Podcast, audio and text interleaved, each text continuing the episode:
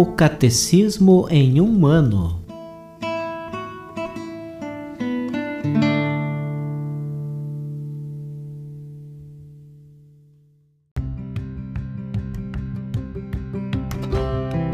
Olá, eu sou Alesiandro, seminarista da Diocese de Ponta Grossa, Paraná. Você está ouvindo o podcast O Catecismo em um ano. Vamos ler todo o Catecismo da Igreja Católica ao longo de 365 episódios. Estamos utilizando a tradução em português apresentada pela CNBB em 2013, baseada na edição típica em latim. Baixe o plano de leitura por meio de um link que você encontra na página do Instagram, arroba o Catecismo em um ano, ou na descrição deste podcast.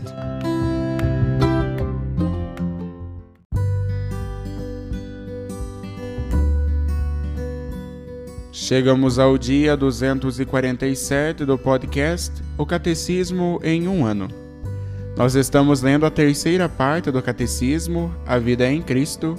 Na primeira sessão, A Vocação do Homem, A Vida no Espírito. E hoje nós iniciamos o capítulo terceiro, A Salvação de Deus, a Lei e a Graça. E hoje nós leremos os números de 1949 a 1953.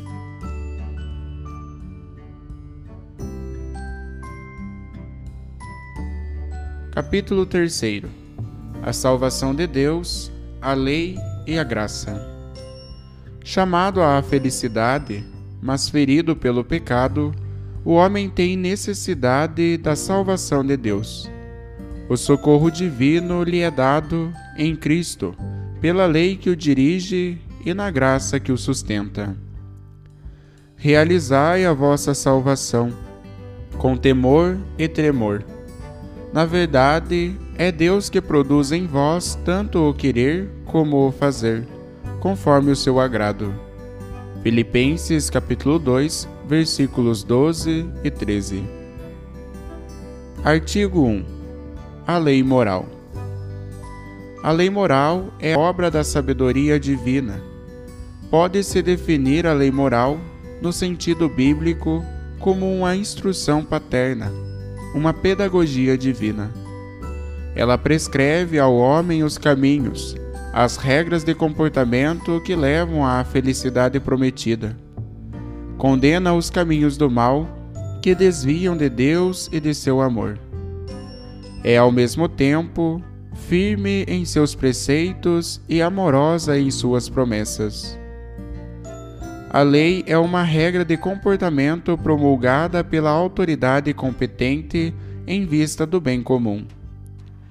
A lei moral supõe a ordem racional, estabelecida entre as criaturas para seu bem e em vista de seu fim, pelo poder, pela sabedoria e pela bondade do Criador. Toda lei encontra na lei eterna sua verdade primeira e última. A lei é revelada e estabelecida pela razão como uma participação na providência do Deus vivo, Criador e Redentor de todos. A esta ordenação da razão dá-se o nome de lei. Apenas o homem entre todos os seres vivos pode gloriar-se de ter sido digno de receber de Deus uma lei. Animal dotado de razão, capaz de entendimento e discernimento. Regulará sua conduta dispondo de liberdade e de razão, na submissão àquele que tudo lhe confiou. As expressões da lei moral variam muito, e todas se acham coordenadas entre si. A lei eterna, fonte em Deus de todas as leis. A lei natural, a lei revelada, compreendendo a lei antiga e a nova lei, ou lei evangélica. Enfim, as leis civis e eclesiásticas. A lei moral encontra em Cristo sua plenitude e sua unidade. Jesus Cristo, em pessoa, é o caminho da perfeição. Ele é o fim da lei, pois só ele ensina e dá a justiça de Deus Cristo é o fim da lei, para que seja justificado todo aquele que crê. Conforme Romanos, capítulo 10, versículo 4.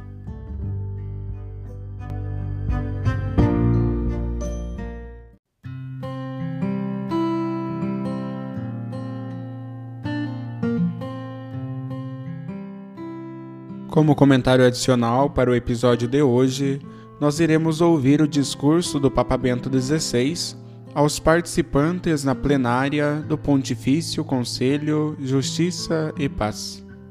Sala do Consistório, segunda-feira, 3 de dezembro de 2012.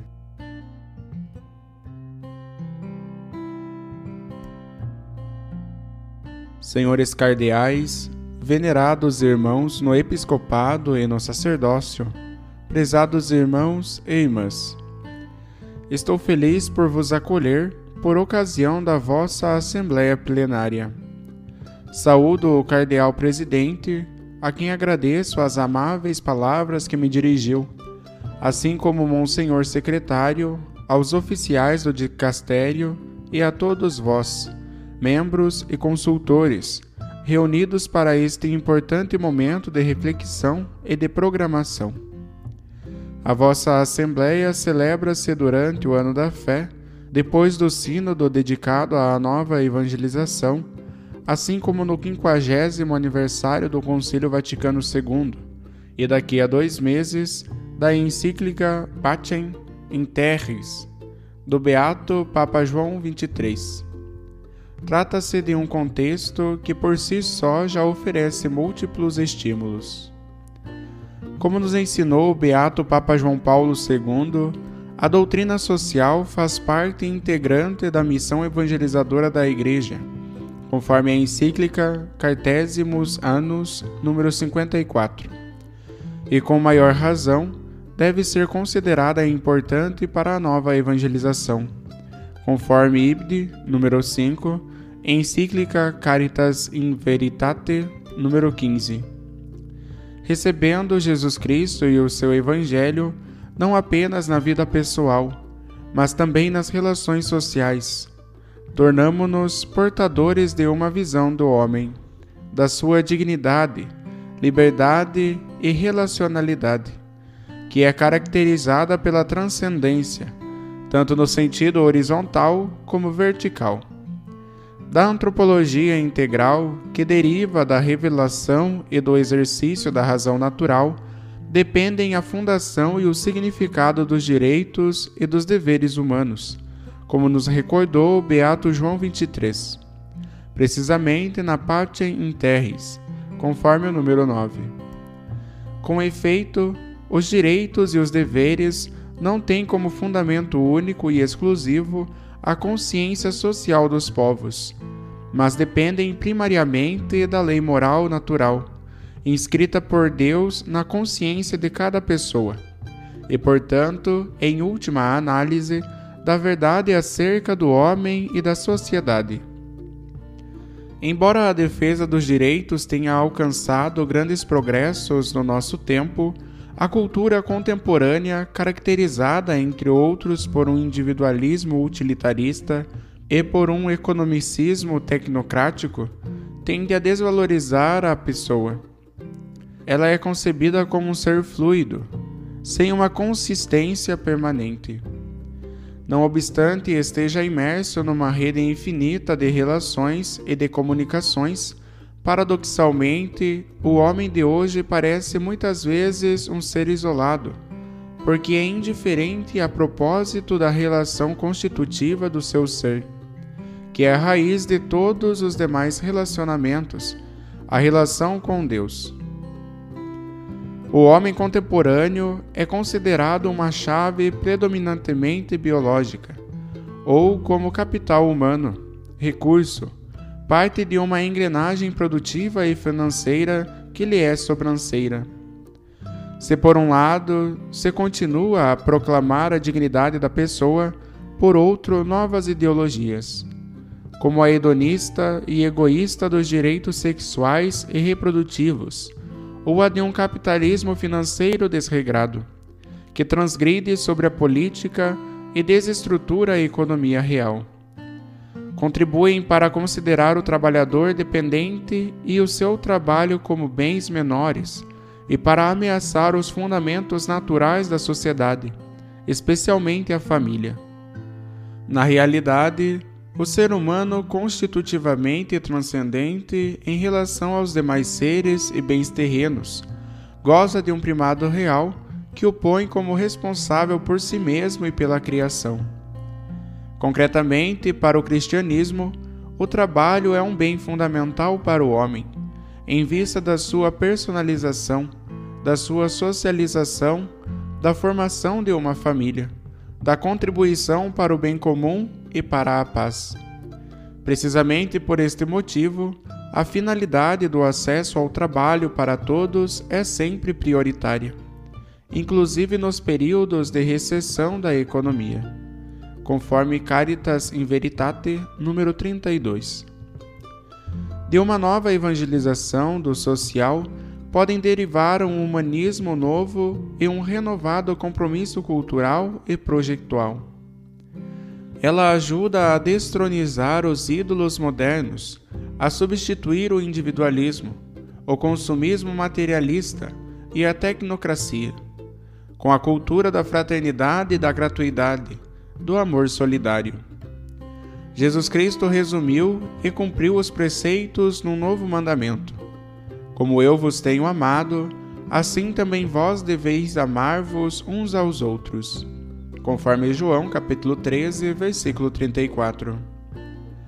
Aqui está o segredo de toda a vida social plenamente humana e pacífica assim como da renovação da política e das instituições nacionais e mundiais.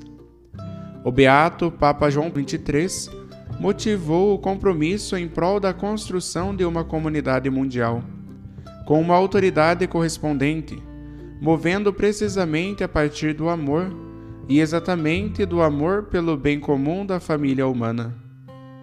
Assim lemos na parte em Terres. Existe evidentemente uma relação intrínseca entre o conteúdo histórico do bem comum e a configuração e o funcionamento dos poderes públicos.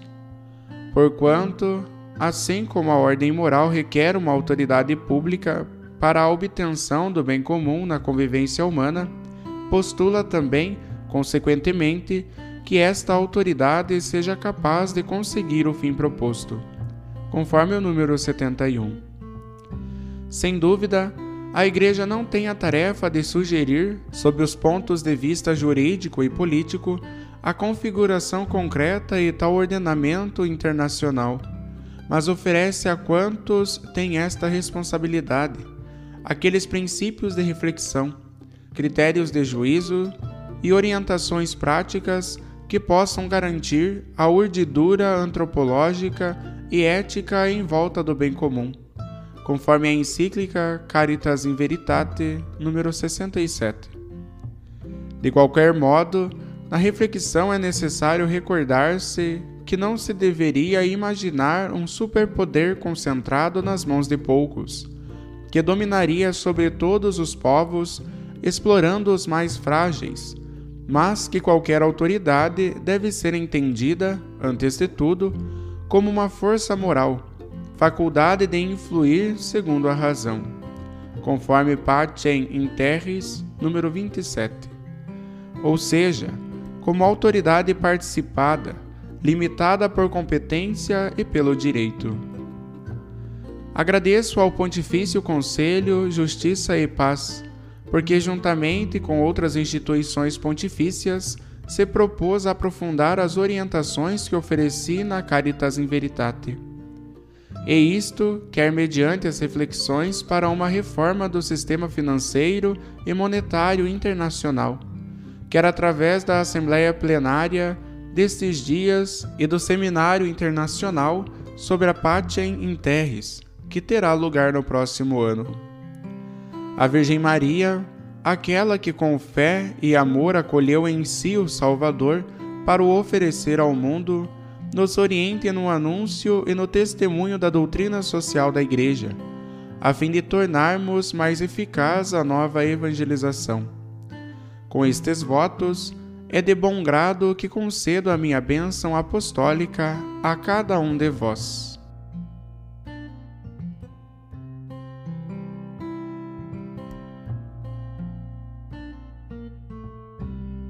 Os textos das catequeses papais encontram-se na íntegra no site da Santa Sé, vatican.va.